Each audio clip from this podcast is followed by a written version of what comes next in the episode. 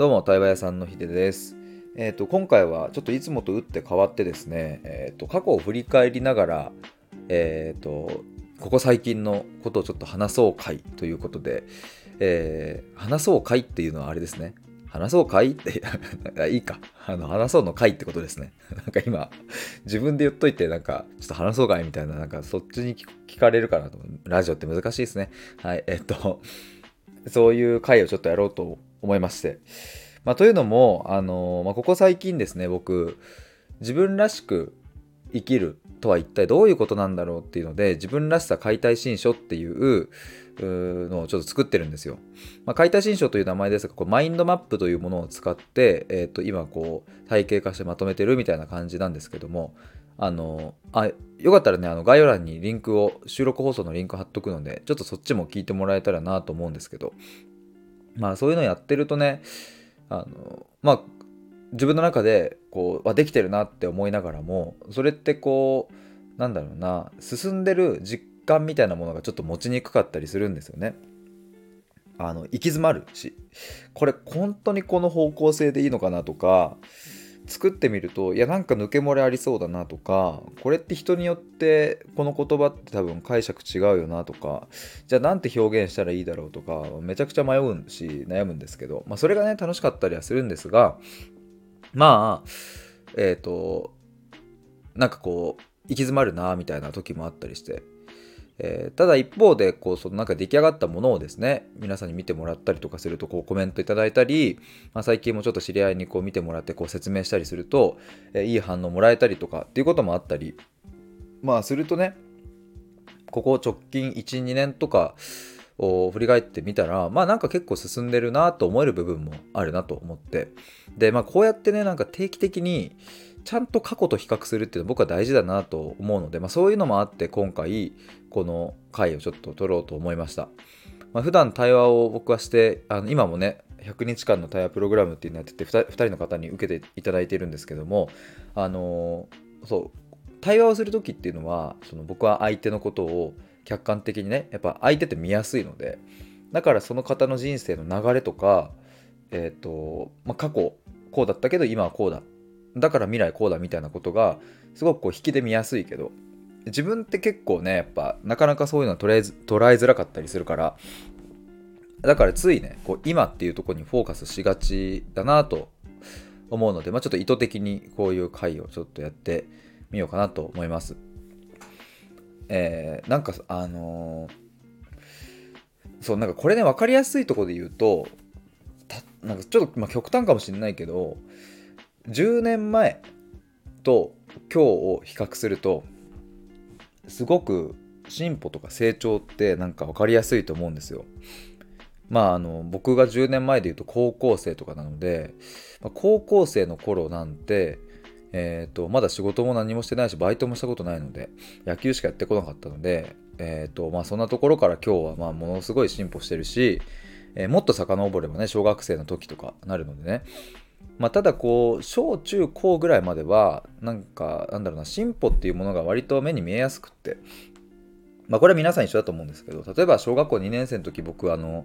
九九山をやったの覚えてるんですけどこうクラスのね前の教卓に座っている先生のとこに行って「えー、2, の2の段ができました」って言って「よしじゃあやってみ」って言われて、えー、やってで合格のハンコもらったりしてえっ、となんかそれをね最後までやりきるとあのなんか次に行けるみたいなあったしあと縄跳びとかもね、えー、まず最初前跳びを何回その後二重跳び、えー、なんかはやぶさっていうのとかあとは三重跳びとかねそういうのをこうちょっとずつ、えー、練習してやるみたいな。先生これできるようになったよみたいなことでなんか一歩ずつ進んでたな。なんかすごろくの駒を進めるような感じで、えー、進んでたなと思うんですけど、まあ、それがだんだん中高大、えー、そして今社会人になってくると徐々にそのなんかすごろくの駒みたいなのが小学生の時はなんか1日4つとか5個とか進んでたのが社会人とかになるとこう1日1個ずつ進むとかあんまりそういう成果って出にくいと思うんですよ。新しいこととかも、うん、別に1日ずつできるっていうそういう新鮮味とかなくなってくるので。だからなんかつい、うん、大人になると、うん、なんだろうな前進してる気がしないしなんかまた同じことで悩んじゃってるなって思い悩むことがあったりとかうん、なんかそういうこともあるかなと思うんですけどね。ただ実は実は結構、うん、前に進んでたりするしなんか同じようなことで悩んでいるんだけどもそれは前回悩んでいた時よりもなんか一段次元は上がってるみたいななんかそういうことが起きてたりするなってでもこれはね結構対話すると気づくんですけどあのっていうなんかそれをねちょっと今日この、えー、収録でやってみようかなと思いまして、えー、ここに至っております。えー、あそう最初にちょっと1点あの連日お知らせしていたオンライン対話会なんですけども今日ですねもう1人お申し込みいただきまして、えーと、今回定員3人なのであと,、えーと、1人になりました。もう2人、えー、これで申し込みいただきました。ありがとうございます。5月1日の夜9時から90分なんですけども、えー、自分らしく生きるって何だろうというテーマで話します。自分らしく生きるためにどうしたらいいかっていう How to ではなくって今回はえー、そもそも自分らしく生きるとはどういうことなのかっていうことを考えていきます。まあ、この言葉は結構ね、あのまあ、なんだろうな、最近の自分らしさ解体新書の方の収録でも話しましたけど、まあ、割と曖昧というか、結構一人歩きしてる感じがあって、えっ、ー、と、なんだろうな、皆さんも自分らしく生きるっていうのは、なんかイメージは湧くと思うんですよね。なんかやりたいことやってとか、人生に夢中になってとか、うんとなんか苦しいことがあっても前に進めるとかなんか毎日精力的に何かに取り組んでるとかなんかねそういう生き生きとした感じは思い浮かべるとは思うんですけれども、まあ、ただねこれちゃんと言葉にしてみようと思うと結構僕は難しいなとも思ってそういう漠然としたイメージみたいなものが割と蔓延してる感じがあって、まあ、だから僕はその自分らしさ解体新書っていうもので、えーと、これこそが自分らしく生きるということだっていう、まあ、僕なりの解釈を今作ってって、えー、それをね自分らしさ探求のプログラムにしていこうと思うんですけどもまあそんなことをちょっと対話会では話していきます。え、ー、と5月1日の夜9時からで90分で、えー、参加費は無料です。えー、で、あとお一人になりますので、もし参加したい方はですね、僕の公式 LINE からオンライン対話会、5月の会に参加したいですというふうに連絡いただければ、それにて受付終了ですので、ご連絡お待ちしております。えー、ということで、ちょっと振り返りつつ、今の話をしたいと思うんですけれども、えっ、ー、と、そうですね、2000、えー、今23だから21年の元旦か。ここがね、結構僕のこの活動の結構っていうかここかなここがスタートですね、えー、この対話屋さんという名前で当時はやってなかったですが2021年の元旦から、まあ、何をしたかっていうとあのノートの毎日更新を始めたんですよ。ブログの。で結果的にノートはねそれは500日毎日やりました。えっ、ー、とだから、まあ、母親が亡くなった日も書いてたし、えー、そこにちょうど500日っていうのかぶってるのでね。まあっていうぐらいなんか毎日ずっとやってました。であそうだな。ちょっとそこにせっかくなので あの僕が社会人になった時からちょっとあの一瞬振り返らせてもらうと2019年の僕4月に、えーと、新社会人新卒1年目になったんですよね。大学卒業して、えーと、リクルートサーフィングという人材派遣の営業をやっておりました。あの法人営業とか新規の飛び込みの営業もやったし、えー、既存のお客さんとのねいろいろ商談とかもあったりとかえっとねあとはえっと実際に働く、まあ、ジムのスタッフさんとか、まあ、大体30代から50代ぐらいの女性が多かったんですけどもそういう方を、まあえっと、常時30人から40人ぐらいかな、えっと、担当していて、まあ、延べ全部で160人ぐらいを、まあ、あの勤めている間は担当していたんですけども、まあ、そういう方と毎月、え、ー、となんか最近の悩みどうですかねとか相談乗ったりとか、まあ、今後の人生の話とかもしたことあったし、まあ、中には、えー、ご家族で、ね、あの大変なことがあったりしてそれをこう僕に相談してくれる方もいたし、えーと、だから、ね、結構その時からその時も対話をしてましたね。大学生の時からもずっとそういう活動はしてましたが。で、まあ、2019年からその会社に入ってで、えー、っとその社会人1年目の終わりの2月。だからちょうどもう間もなく社会人2年目に入ろうかというタイミングで母親が、えー、がんになったんですね、えー、2月1日2020年の2月1日。に余命宣告を受けました1年でえっ、とねあのコロナがちょうどその2020年の2月の3日かな横浜にあのなんだっけダイヤモンド・プリンセス号でしたっけなんか名前違ったらごめんなさい。なんかそのコロナがさ一番最初にこうわって話題になった時のやつあるじゃないですか。だからちょうどね母親ががんになったタイミングとコロナが、えこう日本にやってきたタイミングっていうのがねマジでドンピシャで一緒だったんですよ。っていう感じでしたね。でえっ、ー、となので社会人2年目に入った時、えー、っていうのはそのコロナがもう広がってきたからもうリモートみたいな感じのになってましたね。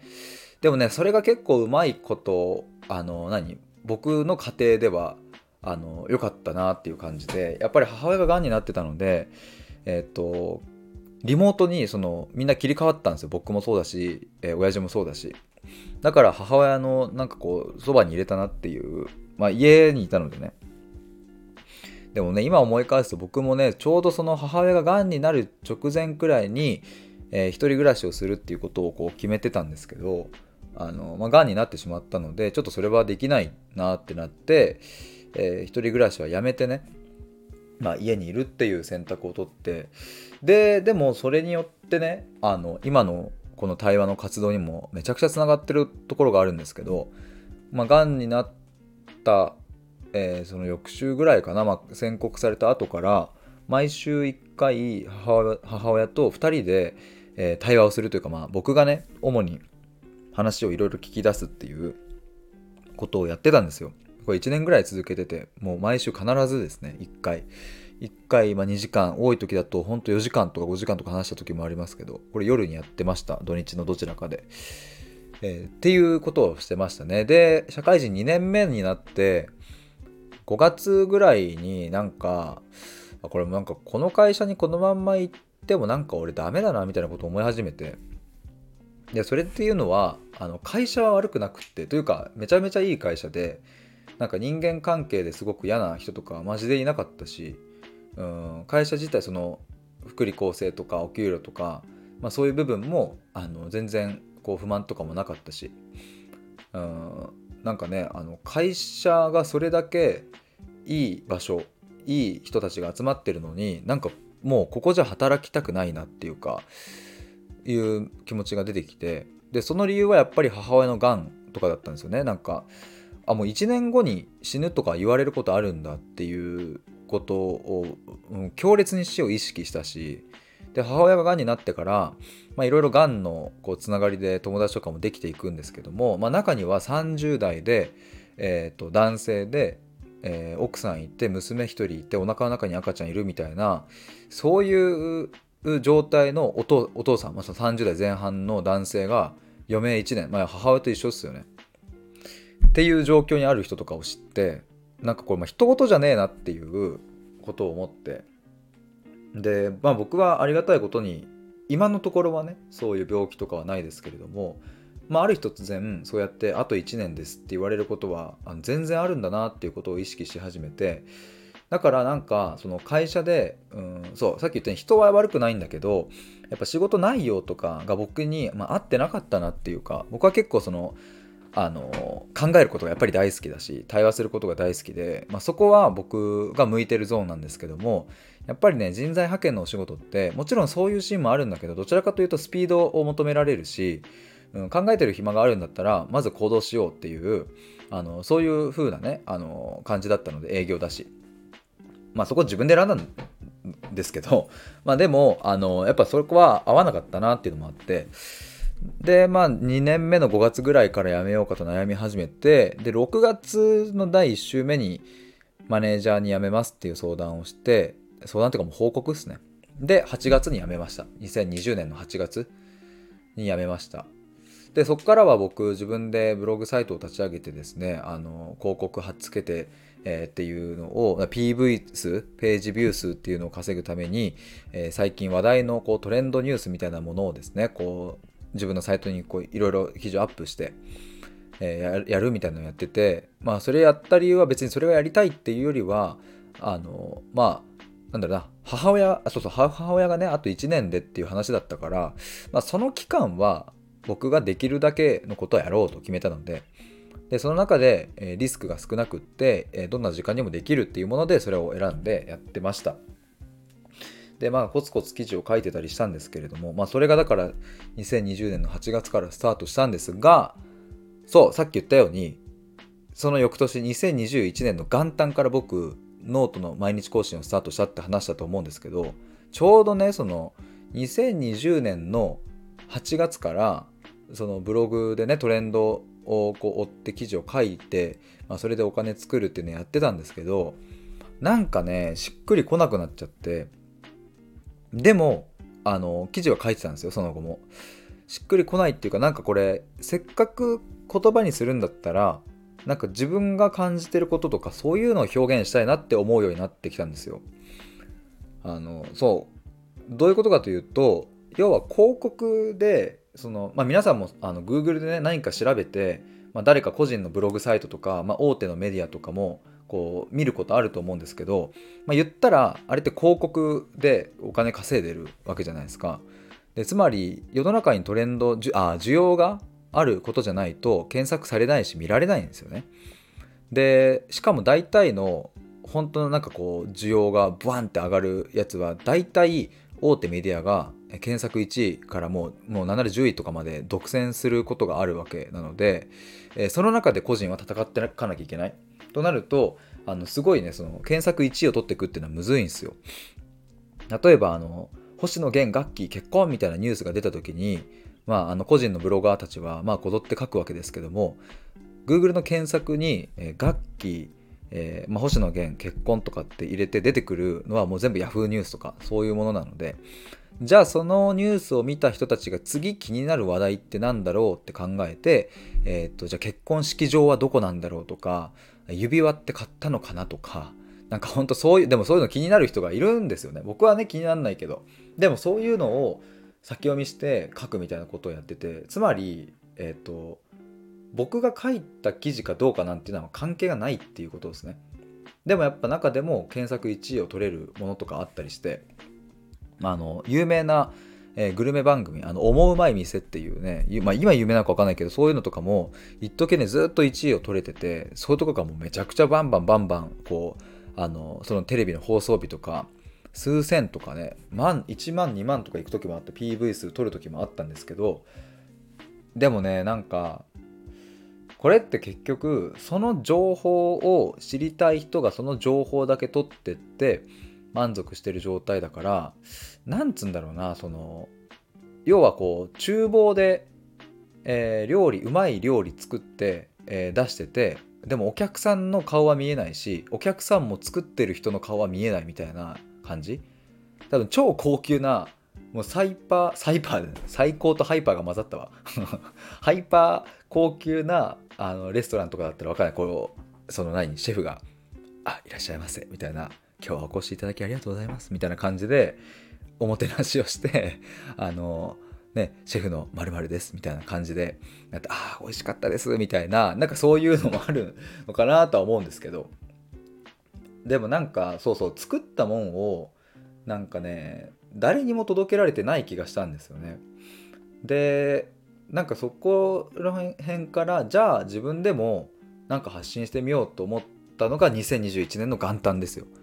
ちょうどまあ別になんか理由があったわけじゃないです。あのだし今はこうやって言語化してるけど別に当時ここまで思ってたわけじゃないですね。でもなんとなくなんかブログでも書いてみっかみたいな。明日から新年だしみたいなのをその大晦日の時に思ってで2021年の元旦からノートを始めました。そっからは別にこうトレンドになってることを書くわけではなくつまり PV 数そのどれくらい見られるかっていうページビュー数を気にすることなく自分がこう思う自分はこれを大切にしているとか最初はね結構就活に関する記事とかを書いてたんですよ。就活支援とか僕大学の時にやってて、まあ、その時のねいろんないろんなネタネタがあったのでそれを書いててでまあそれ一通り書き終わった後になんか他のことも発信し始めたんですけどとにかく毎日1記事ずっと書いてたんですね。でまあこれがねそれ2021年からやり始めて、まあ、500日って言いましたけれども面白いのがその500日要はノートは書き続けたんですけど一方でそのトレンドを扱ってるブログは毎日やってたかっていうと毎日できなかったんですよね。なんかモチベーションが分かんなかった。でこれあのそう僕もね月間の一番良かった時って16万 PV っていうのが最高のあのその何トレンドの方のブログサイトは16万 PV まで行ったんですよ。でこれもやったことある方だったら分かるかもなんですけどあの PV 数が伸びていくのってすごくこう尻上がりというかあの最初始めたては1月でほんと10何とか。で2ヶ月目も10何。で3ヶ月目でやっと100人いって4ヶ月目で、えー、30004000になってきて5ヶ月目で一気に3万とかいってで半年の時に一気にバーンって跳ねるみたいな。で7ヶ月目はそのもう倍々で。要は16万 PV 取れてるんだったらその勢いでいけば多分翌月には30万とかあの取れるようなサイトになっててもおかしくないっていう。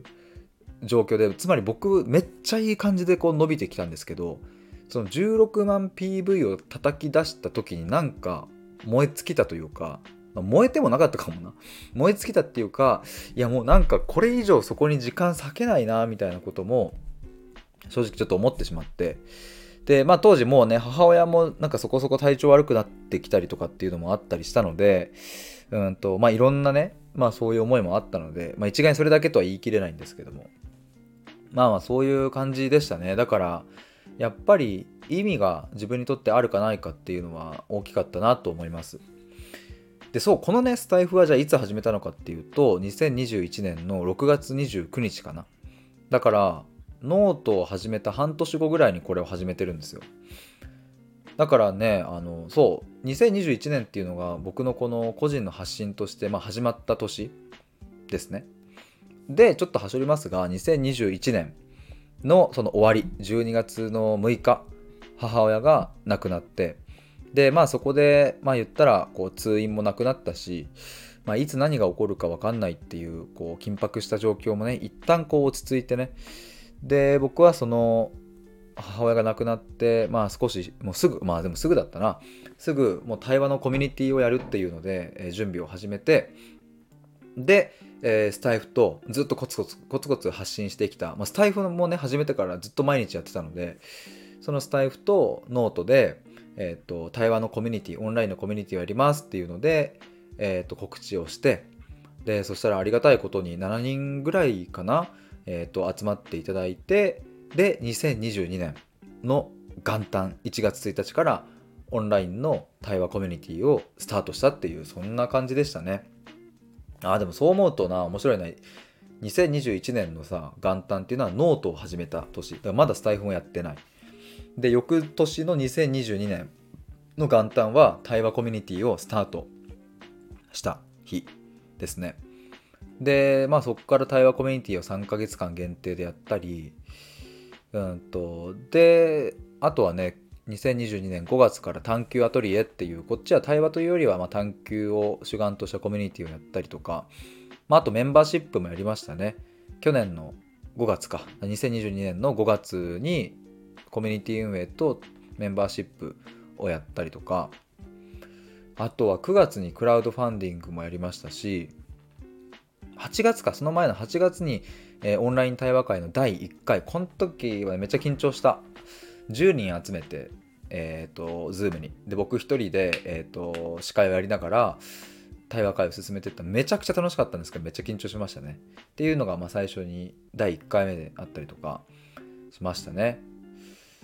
でそうだな。その、まあ、去年の終わりぐらい。要は2022年の10月11月くらいから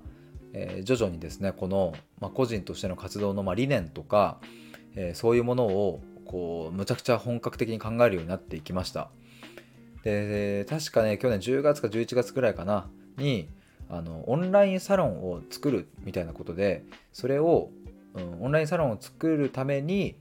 どういうコンテンツがいいのかどういう理念がいいのかっていうのを毎日毎日ライブ配信で皆さんに聞いてもらいながらあのブラッシュアップしていくみたいなことをやってたんですけれどもいざうんその近づいてもうオンラインサロン11月1日かなにやるっていうふうに決めてたんですけどなんかね違うなと思って今じゃないやっぱこれはと思って。うん、今開いたらきっと来てくださる方もあのいるだろうなっていうふうには思えてはいたんですけれどもなんかこれ今やると、うん、なんかそこで満足しちゃいけいけないなみたいなのをちょっと思ってなんかねあのやっぱりオンラインサロンみたいなのも来ていただけたら嬉しいし嬉しいけど多分その中だけでの僕はこう満足しちゃうなみたいな。それやめて、えーと、もっとうん対話をいろんな人に届けたいなみたいなことにシフトしてった感じですね。それが2022年の11月12月くらいでしたかねでえっ、と初めてその2022年の12月に対話を3回1パッケージで、えー、売ったんですよ。えっ、とその時が、えーと、3回1パッケージで1万5000円で、えー、先着3人の方に売って、えー、あのそうありがたいことにね3人あの対話したいですっていう風に連絡くれてで12月3人それやってで1月コロナになり あのその要は今年の今年の1月はもう出だしがもう幸先悪かったですね。あのコロナになってえっ、とマジ真相になっててで2月に、えっ、と今度第2弾の、えー、対話の、を販売したんですよ。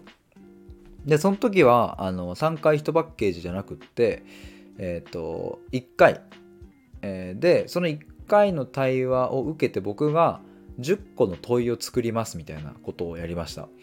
でそれがねほんと思いのほか好評で今回その時も先着3人で、えー、3名の方に買っていただいて、まあ、これも本当ありがたいですね。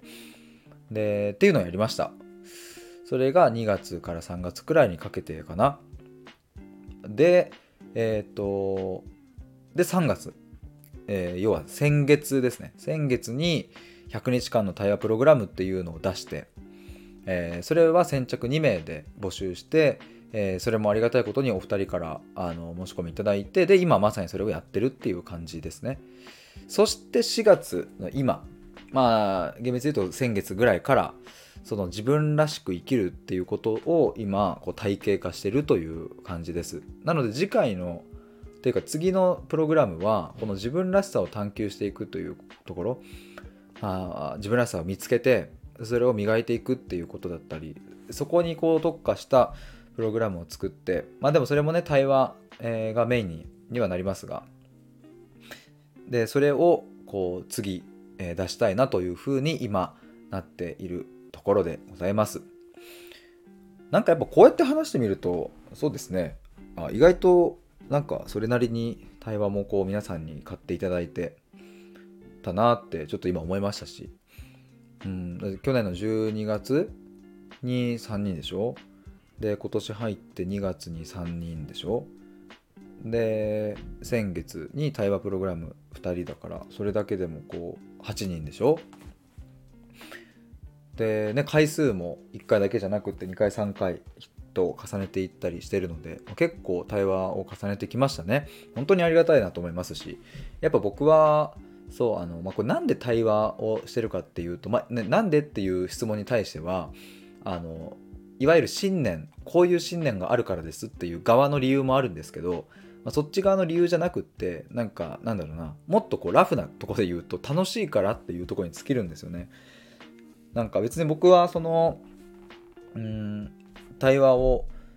することでなんかそのお相手のうん心を楽にしたいとかってそういうものはね全然なくって。あのまあでもねその僕いつも表現がちょっとむずいんですけどそれこそ自分らしく生きたいのに生きられない。でも自分らしく生きたいって願ってる人の力になりたいなというふうに僕は思ってて。まあそれで、えっと、僕は対話をしてるんですけどでもなんかやっぱそこにこうこうなってほしいみたいなものはあのないからまあでもだからきっと逆説的に僕とこうお話ししてくださった方は何かそういうものをあこう見つけてくださったりとかするのかなとも思ったりはするんですがまあまあそんな感じで対話をしています。でまあ今後ね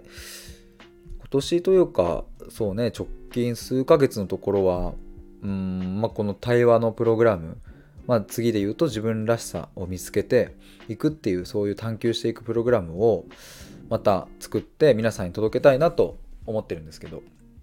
なんかまずはそのプログラムを多くの人に届けたいしいやこれ本当にいいってもうあのもう前回のっていうか今やってる対話のプログラムもあの100日間で10回、まあ、厳密に言うと11回かな初回のヒアリングを含めると,、えー、と対話していくそして10個の問いをプレゼントしてそしてスラックというチャットを使って、えー、日々感性を書き出してもらうっていうのをやってるんですけどこれ本当に僕、まあ、自分で言っちゃうけども言っちゃうけど本当にいいと思いますこれは。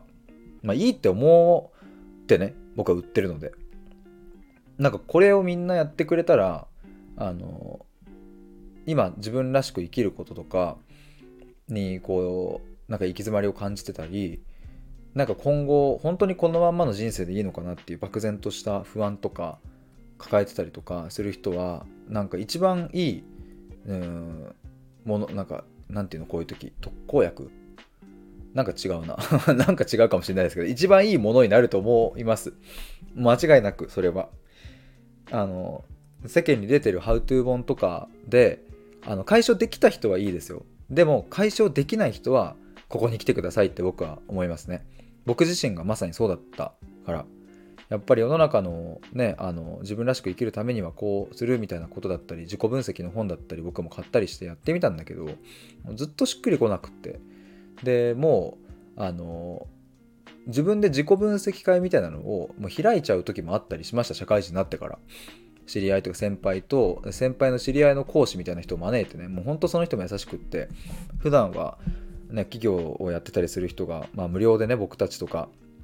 若手のために土日返上でやってくれたりとかしたんですけど、まあ、そういうのもやったんだけどでコーチングとかもね単発で受けてみたりしたんだけど全然こうしっくりこないなみたいな。どれだけその本や YouTube やネットの情報や実際対話してみたり、えーと、自己分析会っていうのをオフラインでやってみたり、どれだけもがいてみても何も手がかりというかパッとするものがなくって。でもまあそれを僕を一変させてくれたのはもう間違いなく対話だったなっていう。対話ができちゃんとできる人と、うん、対話しました。もうそれによって僕の世界はまあまるで変わったなと思うんですけど。だからでもその対話っていうのは本当にね深いところのもう本当に奥深くのところまで、えー、お話しできる人だったから。まあだから僕はあの変われたなというふうに思うんですけど、まあ、だからそして僕はあの今こうして対話のプログラムやったりもしてるっていうのもあるんですけど。だからまあちょっと繰り返しになりますけどもそういう世の中の、まあ、ノウハウとかハウトゥーとハウトゥー系のねなんか情報とか一通りやってみたもがいてみたけれど本当にうまくいかないし全然なんかいつも元通りになっちゃうみたいなことを思っている方はなんかぜひ次のプログラムとか受けてもらえたら嬉しいなと思います。本当に本質的な部分に、うん、フォーカスしていくので、うん、なもう根っこからもうあの総特化していくみたいなイメージですね。そのさなんだろうね根っこの上の部分だけこううまく切り取ってもやっぱ根っこ残ってるとまた生えてくるのでそこをちゃんと見ていくっていうそういう対話だしそうやって考えていくっていうなんかそれをやります。ということでえっ、ー、と気づいたら30分超えですがそうですねもう4月半ばか。なんかね自分らしさ探求のプログラムについてはちょっとまだ今なかなか形にはなってきたけどうんこれどういうふうにもっとまとめていこうっていうのは悩み中なので、まあ、もしかしたら100日間の対話プログラムをもう一度再度募集させてもらうかもしれない。自分らしさ探求プログラムは6月とかかもしれない。でも分かんない。でもそんなこと言ってるとなんかゆくゆくあ先延ばししそうなのでやっぱやめようかな。あの5月にこの自分らしさを探求するっていうこのプログラムを募集開始しようかな。それまでに作るっていうそんな感じでいければ一番いいかな。そうだよね。3月に100日間のタイヤプログラムを募集してるのでなんか奇数月3579みたいな感じで奇数月にプログラム募集を定期的にかけていけるといいんかな。なんかそんな気がしたな。よし5月の目標でちょっと頑張ろう、まあ、5月1日、まあ、ちょうどゴールデンウィークとかだからなんかもしかしたらなんかタイミング的にはどうなのかちょっと分かんないけど。でも5月1日目安そこを頑張って目標にして次のプログラムを作っていきたいと思います。でも本当にあの体系化してまとめていくっていうところを今頑張ってるのでなんかなんだろうなその,、うん、その自分らしく生きたいと願う人にとっては、えー、必ずいいものになりますししますしちょっとぜひお楽しみにいただければ待っていただければと思います。えっ、ー、とね今ね一応その自分らしさ探求プログラムこっちも一応まとめてきているんですけども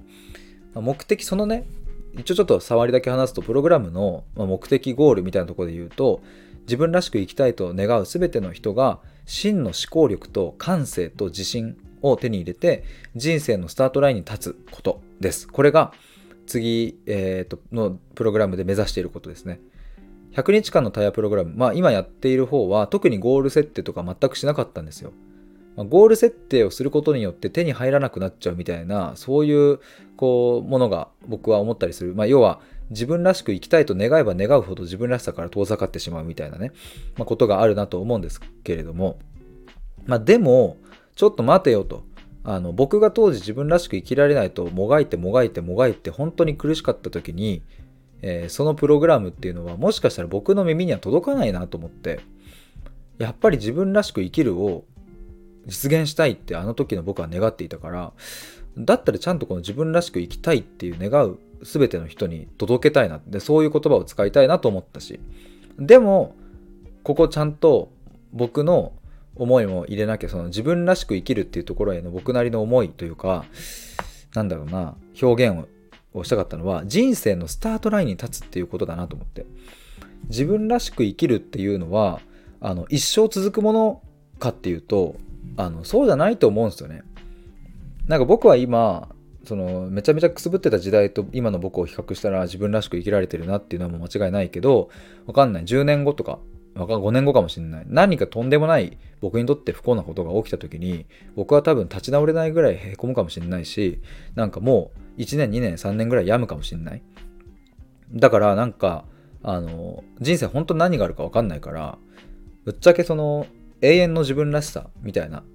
なんか永遠と生き生きと生きるみたいなものは無理だしでもあのもっと言うとなんかそんな人生は逆につまんなくねとも僕は思うのでね。なんかへこむこともあるし苦しい時もあるしなんかもうマジで人生やめたい時もまあある。あったし多分これからもあると思うんだけどでもそんな時にもなんとか踏ん張って次の一歩を踏み出せるっていうのが人間の強さだと思うしそのなんか腹の底にある、うん、なんだろう底力的なもの？なんかここをちゃんと持っておけば僕は大丈夫って思うから、うん、だから僕も今そのちょっと前はね僕も3年ぐらいやめるかもしれないとは言いつつもし仮にそうなったとしても僕はもう一度自分で復活できる力があるって信じてるからなんかその感覚を皆さんにと一緒にこのプログラムで作れたらなんか良くないって思うので。でそのためにはまずずっと本当の自分に蓋をしてきたのをまず開けないと次に行かないしで本当の自分、まあ、要は何だろうなずっと我慢してきてさ嫌いな人の声嫌いな人に何か言われた時にこう笑顔でごまかしたりとかさそれもう僕もあったしなんか自分の声なんてガン無視で周りに合わせまくってた。周りが求めてることやりまくってたし。でもその人生だとやっぱ本当の自分がもう息苦しくなっちゃうからまずちゃんとそこの本当の自分が何を思ってるかどう感じてるのかでどう生きたいのかっていうのを、うん、ちゃんと対話で、えー、聞いていくっていう。一人だと無理です多分これは。マジで。一人でそれやるっていうのは僕もねもう本当に無理だった。だからもう早くその対話できる人に出会えたらよかったと思うけど一人は無理。っていうかもう本当にてか今でも多分ね、やっぱこう、自分だと限界があるなっていうのはもうマジで感じるので、やっぱもう一人別の人の別の人の視点、別の人からの問いがあった時に人間は考えるし、それに対して答えていくから、まあまあそういうところを、やる感じですね。まあ何の話なんだっけ？そう自分らしく生きたいと願う、まあ、全ての人が真の思考力と感性と、えー、自信を手に入れて、まあ、じあそう人生のスタートラインに立つっていうことちょっと長くなっちゃったね。40分になりましたった。なりましたった。40分ですよ。ちょっとでもここだけ最後話して終わりたいと思いますが、そう、なんか自分らしく生きるっていうのにも、なんか段階がある気がして、いくつかね。で今の時点で言語化してるのは、まあ、まずスタートラインに立つまで、えー、立ったっていうことがまず自分らしさ自分らしく生きるっていうことのなんか始まりな感じなんですよね僕としては。そのこれかっていうあこれこそが私の人生だしこれこそが私の生き方だっていうことを腹の底から実感した時にそのあのスタートラインに立てるんですよね。でスタートラインに立ってそこから用意ドンでスタートしちゃえばさっき言ったように転ぼうとも怪我しようとももう一度自分で再起できるんですよ。でそれっていうのはあのみんなが通ってる道ではない。だからみんながあっちの方がいいよねとかうん分かる分かるって言って、えー、そういう生き方、うん、なんか無難なというかなんだろうな、まあ、無難っていうのは難しいんだけどね何を無難とするかって難しいんだけど、まあ、要はあの思考停止状態でみんながそう言うからそっちに行くみたいな道から外れていくからそれって最初は怖いんだけどいざそっちの道に行ってみると怖いどころか全然こっちの方が楽しいし充実してるし生きてる意味感じるじゃんみたいなことが、まあ、分かるし、まあ、僕はそう分かったから、まあ、だから今こんな風にもしてるんですけどね。でもなんかあのそうまずそのスタートラインに立つっていうことがもうめちゃくちゃ大事だなと僕は思って。でスタートラインにさえ立ってしまえばもうあとは大丈夫。あの本当に。で大丈夫っていうのはさそのいや辛い時もある辛い時もあるんだけど一度この感覚が分かってればあの自転車に乗って、えー、もう乗れなくなることがないように。自転車乗っててもあ一回乗れちゃったらさ別に1ヶ月乗んなくてもすぐ乗れるじゃないですか。多分1年乗んなくてもまたすぐ乗れるじゃないですか。もうその感覚ですね。だからまず人生のスタートラインに立つっていうこと。でそれはまあどういうことかといえばそのさっき言ったように本当の自分の声をちゃんと聞いてじ、まあこれこそが自分の生き方だ。これが自分の歩みたかった人生だっていうそこの腹の底の納得感みたいなとこですね。もうちょい具体的に言うとこう周りの人と比較して自信がなくなっちゃうみたいなところのループからあの抜け出すっていうことでもあるし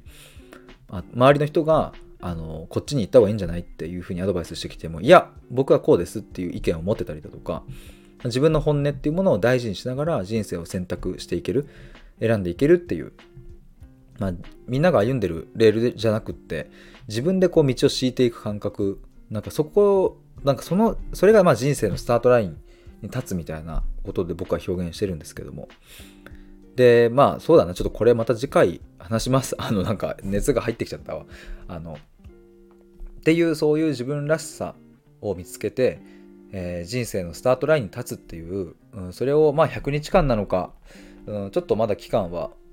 うん、あれだけどまあでも100日ぐらいかな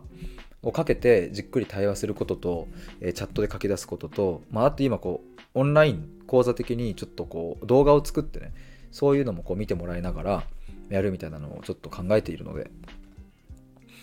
はい。あの、きっとここまで聞いてくださった方は、あの、はい、本当にありがとうございます。あの、興味を持っていただけて嬉しいです。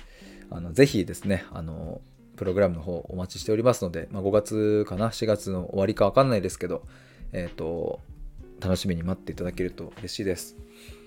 ということで、なんやかんやこんなに話してしまいましたが、今回はちょっと過去のを思い出しながら、えー、いろいろこう振り返りえー、をしながら今のことについて話す。そしてちょっとなんか未来のことも話しましたね。えー、そんな収録でした。あのそうぜひオンライン対話会対話会の、えーと、ご連絡お待ちしておりますので、